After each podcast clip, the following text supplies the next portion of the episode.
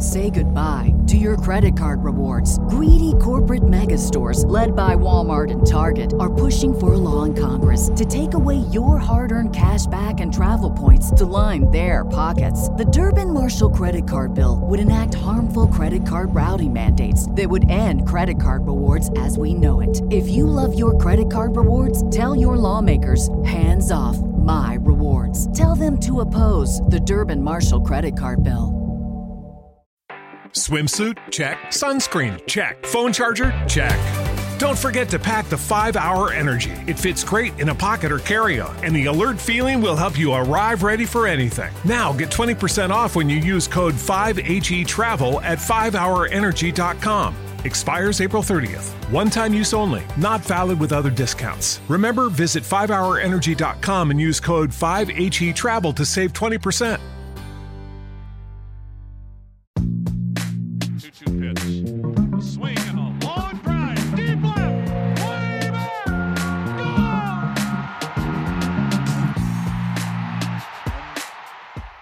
Hey, everybody, welcome to another Baseball America podcast. I'm Kyle Glaser. Here to break down the Red system today, I'm joined by Justin Coleman, who did the Reds top 10 for us this year.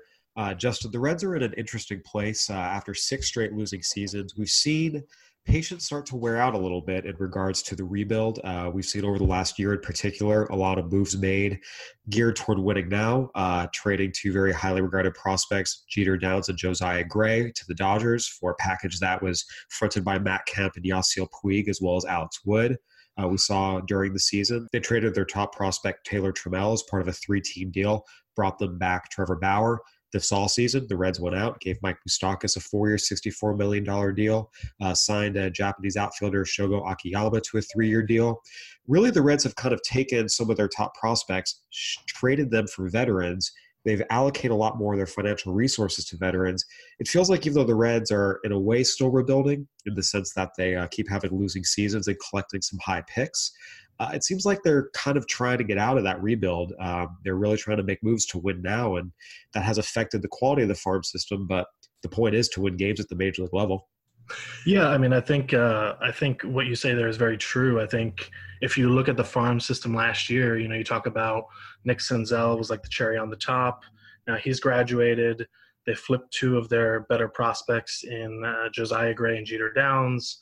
You talk about Taylor Trammell being moved. It's definitely left the top of the system pretty light, and I don't think it helped at all that these guys that are at the top they didn't quite perform. Some of them have injury issues, such as Hunter Greene. He's their number one guy, but it's a guy who's coming back from Tommy John, so that doesn't really reflect very well. Uh, Jonathan India hasn't really popped. Um, but Nick Lodolo was obviously a big, uh, big boost for them, big surprise. He threw a lot of strikes. I think they were really impressed with him.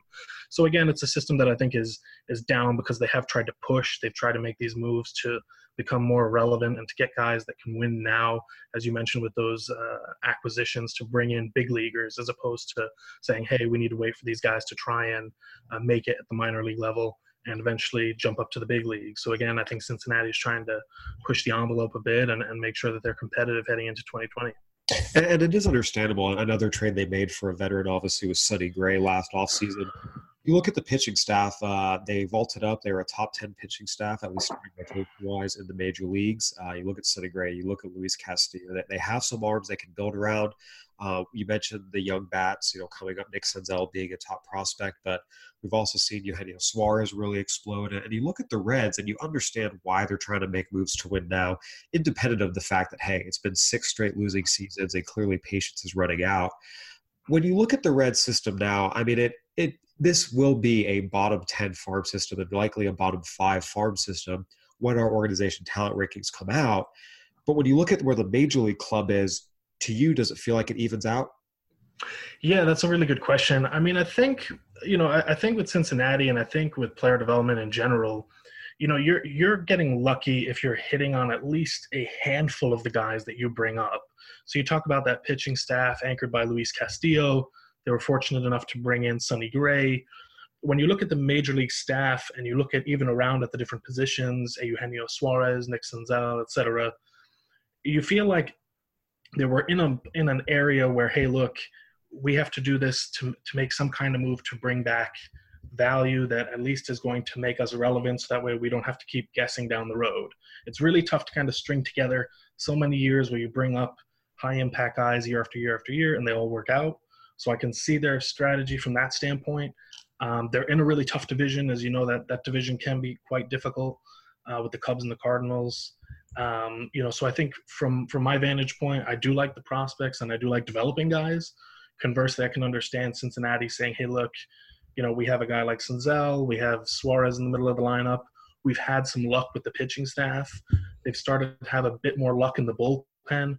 Uh, you know, Amir Garrett's a guy who really took off now uh, this past year with them, and so I think that there is understanding there that hey, look, if you can get major league caliber guys that have some numbers on the back of the baseball card, a guy like Trevor Bauer, et cetera, these are guys that you know you can invest in and you can hope that they just push you a little bit further along down the road than having to wait and say hey look let's flip the coin and hope that we can you know develop these guys you know three four years down the road and have to wait and keep the whole nucleus together which again can be difficult you know from a financial standpoint too.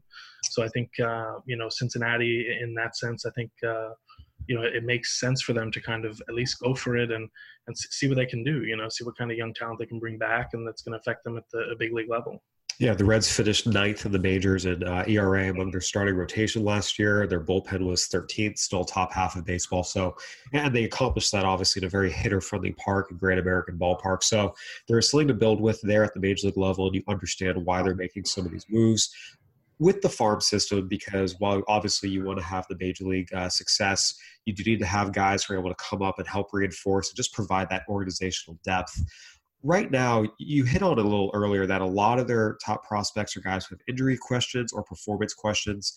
Hunter Greene was uh, the top ranked prospect in the 2017 draft class in the BA uh, 500, number two overall pick, uh, considered one of the better right handed pitching prospects to come out in some time, at least from the prep ranks. Threw very, very hard, as we see with a lot of guys who throw that hard that young. Uh, he ultimately tore his UCL and needed Tommy John surgery. Missed all of 2019. Going to miss a lot of 2020 as well. Where is Hunter Greene right now, just in the rehab process, and has the future outlook dimmed on him at all? Uh, well, again, I think he, you know, I think moving forward, he's definitely going to be building innings on the mound in 2020. You know, I don't think there has been any setback with him to this point in his Tommy John rehab. Um, I don't, I, I don't necessarily think that the the ceiling on him is kind of dimmed or the light has kind of been put out on him at all. I, I don't think that necessarily. But I do say though that surrounding Cincinnati and, and pitching in that ballpark is always a question. I think it's always difficult to forecast that. So when you bring that into question, you know they're going to be very uh, judicial and cautious with him, moving him. There's no question. You know, obviously his draft pedigree will dictate that. You know, this is a guy that's got premium stuff, and uh, you know they're going to have to really wait him out and see kind of what way does he move forward. You know, obviously they hope that he fits the bill of a front end of the rotation guy for a very long time.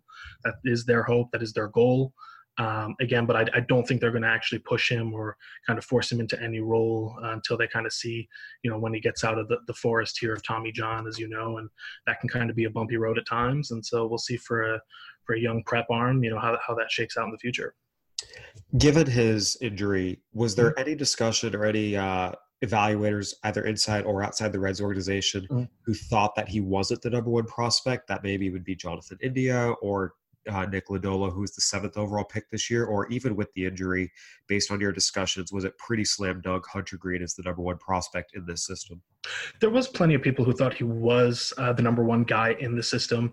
Uh, you would get from time to time uh, other people who, you know, inside even outside of the organization, who did wonder would it be, you know, Jonathan India again, just because of his pedigree, the fact that he has taken the field, he's moving positively. As we said, he hasn't quite popped. You know, they think that there's still power to be developed there, and he's a guy that could potentially move around and play different positions uh, on the infield and even in the outfield. Um, and then again, you know, Nick Lodolo, he came on with such a burst here, and he, you know, he was throwing a lot of strikes. Um, you know, they liked what they saw, but again, um, I don't know does he exactly have the quite quite the ceiling that Hunter Greene possesses. So I think that kind of left him off that number one discussion, uh, even though they are really impressed with what they've seen. So again, I think depending upon who you ask, there were some people who definitely kind of questioned was it India or Lodolo, um, but a majority of them, I would say, settled on Hunter Greene uh, pretty quickly. Jonathan India is kind of an interesting case. He was the fifth overall pick two years ago out of Florida. He advanced to double A in his first full season. He did everything well, but he has yet to do anything really eye popping, anything that says, oh, yeah, this is why this guy was a top five pick in a, in a pretty solid draft. Uh, his career in the minors so far 254 with a 369 on base percentage, 410 slugging percentage you know, you kind of look at he's he's had basically just over a season's worth of plate appearances, 165 career games as opposed to 162. It's mm-hmm. essentially 254 with 17 homers and 67 RBIs and a 779 OPS. Nothing bad. He's played in some pitcher-friendly parks that absolutely affects it, both in the Florida State League and then uh, the Southern League in Chattanooga. That league is mm-hmm. pitcher-friendly as well. Right. Um, but again, nothing's really popped, as you alluded to. What is the overall evaluations of Jonathan India, and, and what is he in evaluators' eyes? So I, I think right now, you know, I, I think internally, you know, Reds people believe that there is a lot, there's still more power, you know, to be untapped there. As you mentioned, he he played in two uh, pitcher-friendly ballparks. You know, these are parks that are just difficult to kind of get the loft and get the numbers uh, off the bat. I think in terms of evaluators' opinions of him, again, there is question as to what kind of impact you're talking about overall. Um, but again, it's it's a lot of polish to his profile. He's a guy that can do a little bit of everything. He can move around, which I think is going to be advantageous to Cincinnati, because obviously, you know, if you wanted to have him at third base, well, there's Eugenio Suarez there, so this is a guy that you could potentially plug and play at second or third or left or right. They think he's athletic enough to hold down one of the corners if he needs to. You know, it is a hit over power profile. Uh, their people believe there's going to be more power uh, to come along. Uh, I think out, outside evaluators are kind of questioning whether it's ever going to be anything more than average. And as you said, it's not. He's he's not a guy who's really developed uh, like a really strong carrying tool. You know, something that's double plus that's really going to bring him to the big leagues. If it's anything, it's going to be versatility and the field to kind of do a little bit of everything. And he's obviously a very polished player, so they like that. And you know, if that package kind of moves forward and the power trends a little more positive, then I think you're going to see India become an average big league player. Uh, you know, I think if the power stays questionable, then I think you you wonder about, uh, you know, is this even a full time guy? You know, is this a platoon guy? Um, is he athletic enough to really hold down the corners? And if so, um, you know, does the power even pop in the future down the road? As you know, uh, you know Cincinnati, that that ballpark is is pretty nice for hitters to hit in. So um, I think I think there's there's still uh, questions surrounding him, but you know we'll have to see kind of where the power goes. But again, I think it's uh it's looking more and more like an average big league profile. Uh, you know, look, the one thing you have to give him credit for, he's gotten on base, and that's obviously yeah. very important. If you can get on base, play around the diamond, someone will find a spot for you. It's just a matter of what that role is going to be, and I think that's coming in, uh, coming into focus a little bit. Was he the clear number two? Because Nick Lodolo being the seventh overall pick, again, very, very small sample size, but uh, was pretty much considered the, the top pitcher in last year's draft class, almost wire to wire. Uh, was a stud in high school as well, was a high pick who didn't sign with the Pirates. He's never not been good. That he goes out in his full seat in his uh, pro debut and shows really well there. Was there any discussion or, or people pushing for Lodolo over India at number two, or was India the clear two, Lodolo the clear three? Uh, there was a lot of pushback. I think there was it was pretty 50-50. You know, I, don't think India was a consensus number two. I wouldn't call him that. I think Lodolo really made a, a strong case for that. As you said, Lodolo's always been really good, and I think the control numbers really just stood out in his small sample size. He just threw a ton of strikes, great feel for a breaking ball looks like he has not only a high ceiling, but he's also a guy who has a very high floor as well because of the control and you know the velocity and the frame. There's a lot to like there. I think about Lodolo. Um, but again, you know, it, it, was really really close. It's not it's not a guy where it's not a, a situation where India was that much better than him. Uh, really, you could flip flop those two, and you could be totally fine with this list as well. We mentioned the Reds being probably a, a bottom 10 farm system, which is right. kind of odd in the sense that the top three we just talked about, uh, Lodolo, India, and Hunter Greene, all mm-hmm. probably are three top 100 prospects. Mm-hmm. the red system really falls off is after those top three. And, and to a degree, Tyler Stephenson uh, he's had injuries, first rounder in 2010. Mm-hmm. Actually had a very good year last year, looked really good in the fall league as well. Mm-hmm. Uh, Tony Santillan has some top 100 pedigree. He really struggled. Jose Garcia showed some things in the fall league and, and, is making some progress as a hitter. So you have three top 100 guys. four through through six, there's something there. It's not like there's nobody there. There's absolutely other systems. You look at four through six, and their four through six is a lot worse than this four through six. Right. It seems like at seven, it just goes off a cliff. And, and not to say that Lyon Richardson and Stuart Fairchild and Mike Siani don't all have something that, you know, clearly makes them prospects of some value. Mhm. But when you compare their seven to 10 through almost any other organization, seven to 10, it's pretty rough, at least from the outside looking in. Is that the same sense you got talking to evaluators outside the organization? Yeah, I mean, I think I think after the the number three spot, I think what happens is you get to a group of guys that either the athleticism hasn't translated fully, or they're guys that have just had disappointing seasons and haven't quite broke out. You know, I think you mentioned, you know, Santillan. That's a guy that has that pedigree. He has big stuff. Unfortunately, the the command has kind of came and gone on him. You know, he's really struggled with his control from time to time. Um, you know, Jose Garcia is a guy that uh, they were aggressive with. They obviously gave him a big signing bonus. That's a guy that, again, is it is the hit tool going to be there or not? You know, he's a defensive first profile. But as you said, though, the number seven spot, Lyon Richardson. Now all of a sudden you're talking about, all right, we're betting on like total athleticism here. You know, Lyon Richardson was a two-way guy. Now he's focused on pitching. They're seeing some dividends there, but again, it is you're betting more so on that. That's a risky profile coming out of high school. I think uh, the second rounder, you know, got a two-way guy, and now all of a sudden he's he's focused on pitching. So we'll see how that works out for him. Uh, Stuart Fairchild, uh, not a great upside there. You know, probably a second division type guy. And uh, Mike Siani, very far away, prep kid, cold weather prep bat. Uh, you know, really good defender, defense over offense type of player, far away. Again, athleticism is what you're really hoping for there. And then Jameson Hannah. Jameson Hannah, probably not the highest ceiling either. A guy who, uh, you know, can do a little bit of everything. Uh, I know they were happy to get him in, in the trade um, this season, but again, as you said though, that it's kind of once you get to that six seven spot, all of a sudden it's really you're betting on uh, a lot of athleticism, and, and it's risky. I think that that part of the the top 10 list for, for Cincinnati. At the same time, because they've made so many additions to the major league level, I, I mean, you go back and you say, okay, well, if you add Taylor Trammell, Josiah Gray, Jeter Downs to this list, all of a sudden that list looks a lot stronger. But they traded those guys for big league help.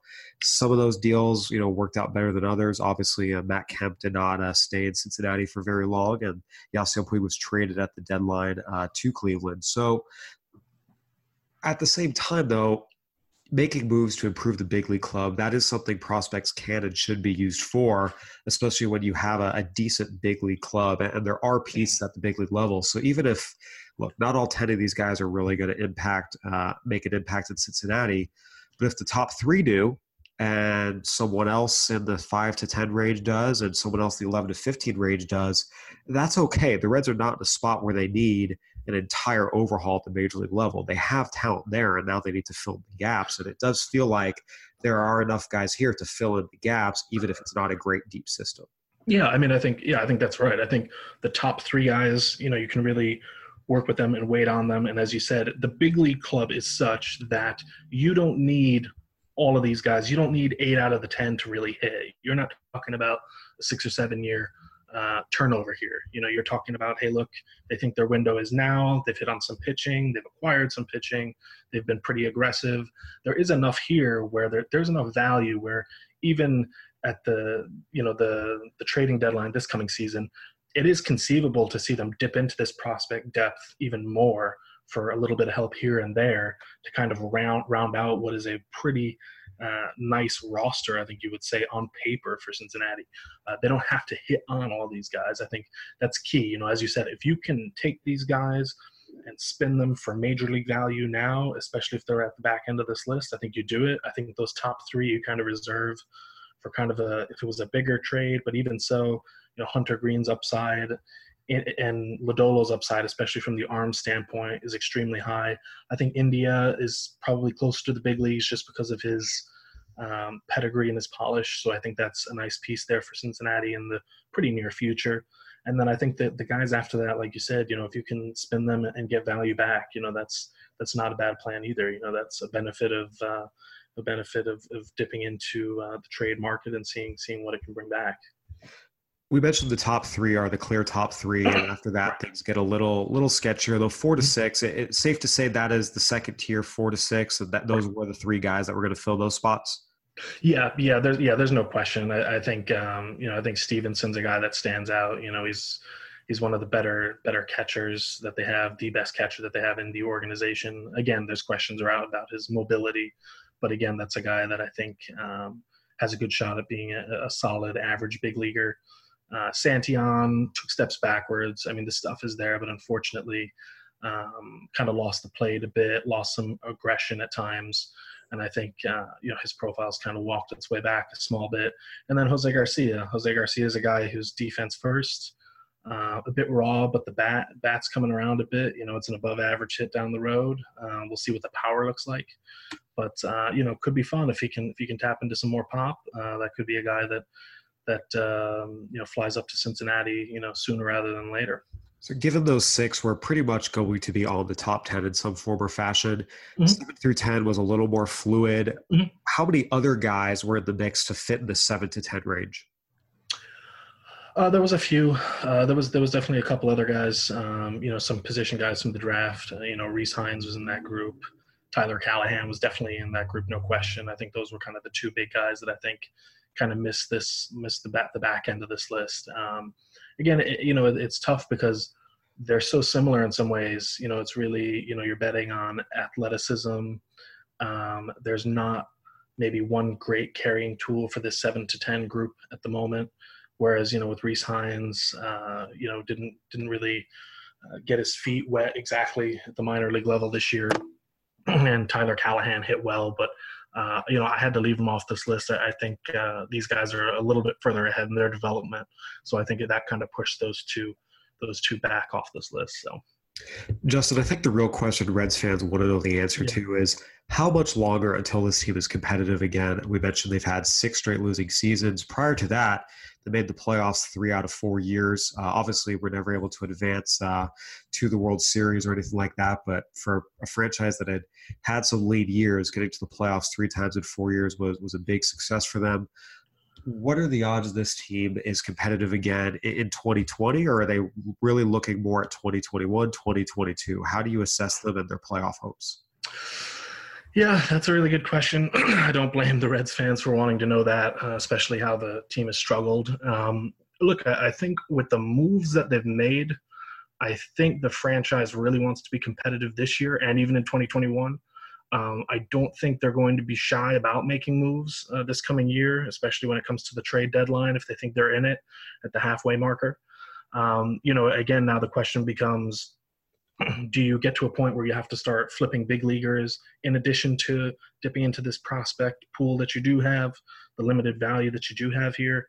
Um, I know that uh, they're pitching. They're really excited about the pitching. I think the pitching has definitely taken a step forward. They're really pleased with that. Um, it would, I think, it would really behoove them if a guy like Tony Santillan kind of got back on track. That's a guy that could get to the big leagues sooner rather than later and really help them out. Um, but again, as far as Cincinnati goes, now that they've made these moves, I don't think there's a method for them to really back away and to kind of say, hey, look, let's wait a couple years. I think they need to go in now. I think they've got to make these moves now, spend while they can. They obviously brought in uh, Moustakas, as you mentioned earlier. That was a big move. Um, so again, I, I Wade Miley as well was another. Wade, Wade Miley as well. And I think that since since these moves have been made and the money has been spent, I think that's really giving Reds fans and should give Reds fans hope that you know this year they're really going to push, try to be as competitive as possible, and even continue that into 2021. Uh, I don't see why not. I don't think there's a way for them to back away now, not with the way that the farm system is, and not with the way that that that young pitching staff is, and the way that they've progressed. You know, I think that those are all positive signs, and so we'll see. We'll see what happens. The Reds did take a step forward last year, uh, won eight more games, did not finish in last place for the first time since uh, 2014. So took a baby step forward. Now they're going to try and take a much larger leap forward. Uh, the Cardinals are the defending champs. The Cubs are always loaded, although they might move Kris Bryant. We have to see how that plays out. But either way, it'll be a tough road, but there is talent there, and you understand what the Reds are doing. And uh, we'll see how it all plays out. Justin, thank you so much for joining us for breaking down the Red system today. We really appreciate it. Thank you, Kyle. Appreciate your time. All right, everyone, that'll do it for another edition of the Baseball America podcast. Go ahead and give us a review on iTunes, Spotify, Stitcher, whatever platform you're listening on. We'd love to hear from you. For Justin Coleman, I'm Kyle Glaser. Thanks for listening, everybody.